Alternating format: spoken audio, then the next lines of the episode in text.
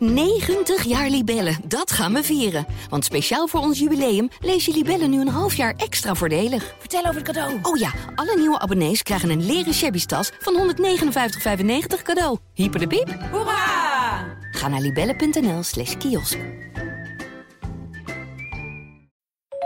Alice in Wonderland. Aflevering 1. Door Halina Rijn. Alice in Wonderland is een podcast van Internationaal Theater Amsterdam, Het Parool en Stepping Stone Producties. Vertaling Nicolaas Matsier. Uitgeverij Meulenhof Boekerij. Alice begon er schoon genoeg van te krijgen om al maar naast haar zus te zitten op de oever en niets te doen te hebben. Eén of twee keer had ze een blik geworpen in het boek dat haar zus las. Maar er stonden geen plaatjes of gesprekken in. Wat heb je dan aan een boek? dacht Alice zonder plaatjes of gesprekken.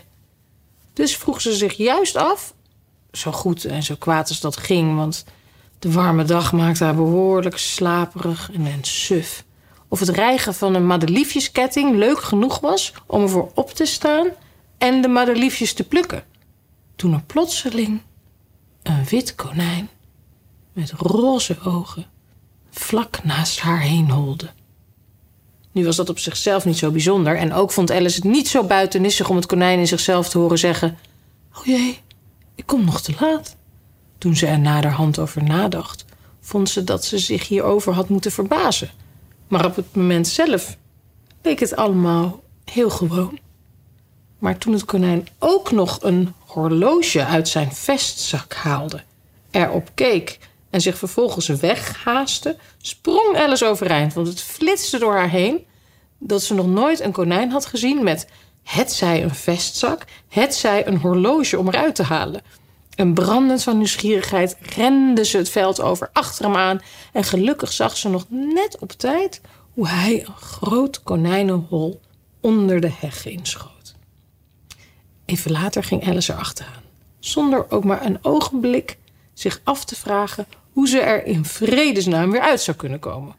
Het konijnenhol liep een poosje rechtdoor, als een tunnel, en dook toen plotseling omlaag. Zo plotseling dat Alice niet eens tijd had om zelfs maar aan stilstaan te denken, voordat ze daadwerkelijk viel door een hele diepe schacht.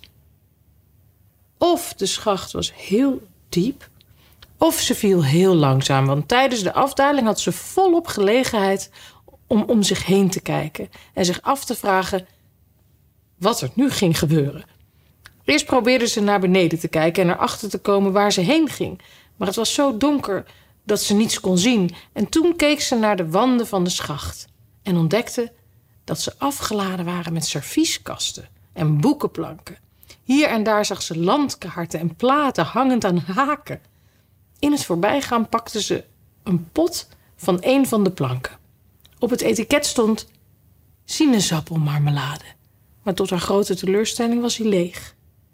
Uit vrees iemand te doden liet ze de pot maar liever niet vallen en ze slaagde erin hem in een van de servieskasten te zetten terwijl ze er langs viel.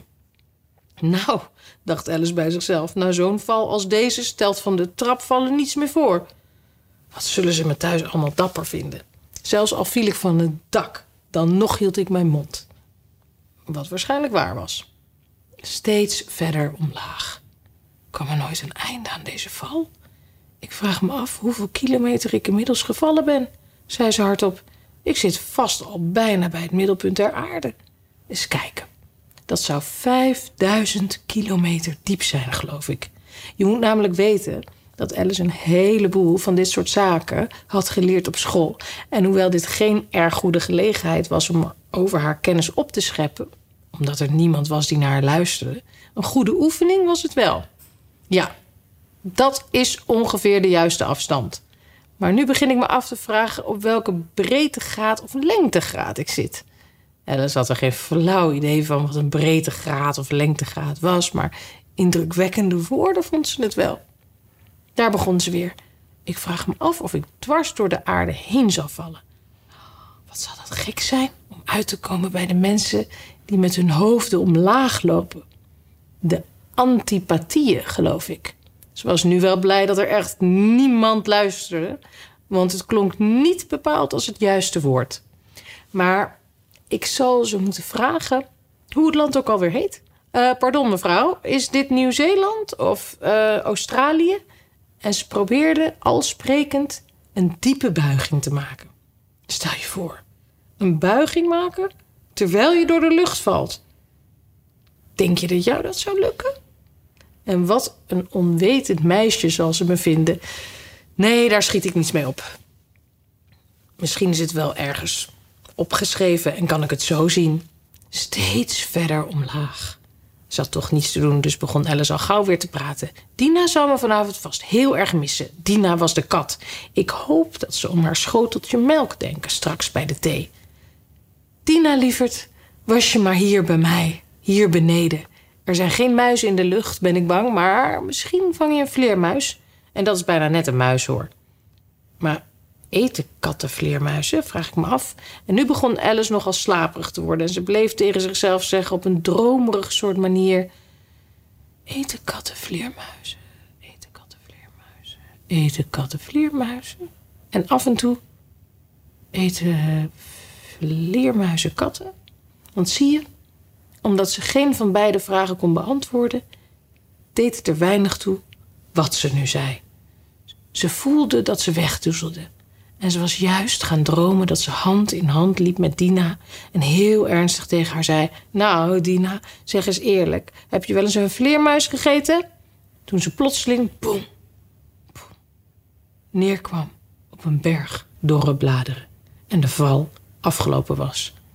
Alice had geen schrammetje en met één sprong was ze weer overeind. Ze keek omhoog, maar daarboven was het pikken donker. Voor haar lag weer een lange gang waar ze het witte konijn nog juist kon zien wegrennen. Ze had geen moment te verliezen. Als de wind ging Alice er vandoor en ze was net op tijd om hem, terwijl hij de hoek omsloeg, nog te horen zeggen: Bij mijn oren en mijn snorrebaard. Wat is het al laat? Ze zat vlak achter hem toen ze de hoek omsloeg. Maar het konijn viel nergens meer te bekennen. De volgende aflevering wordt gelezen door Ramzi Nasser. Alice in Wonderland is een podcast van Internationaal Theater Amsterdam, Het Parool en Stepping Stone Producties. Vertaling Nicolaas Matsier, uitgeverij Meulenhof Boekerij.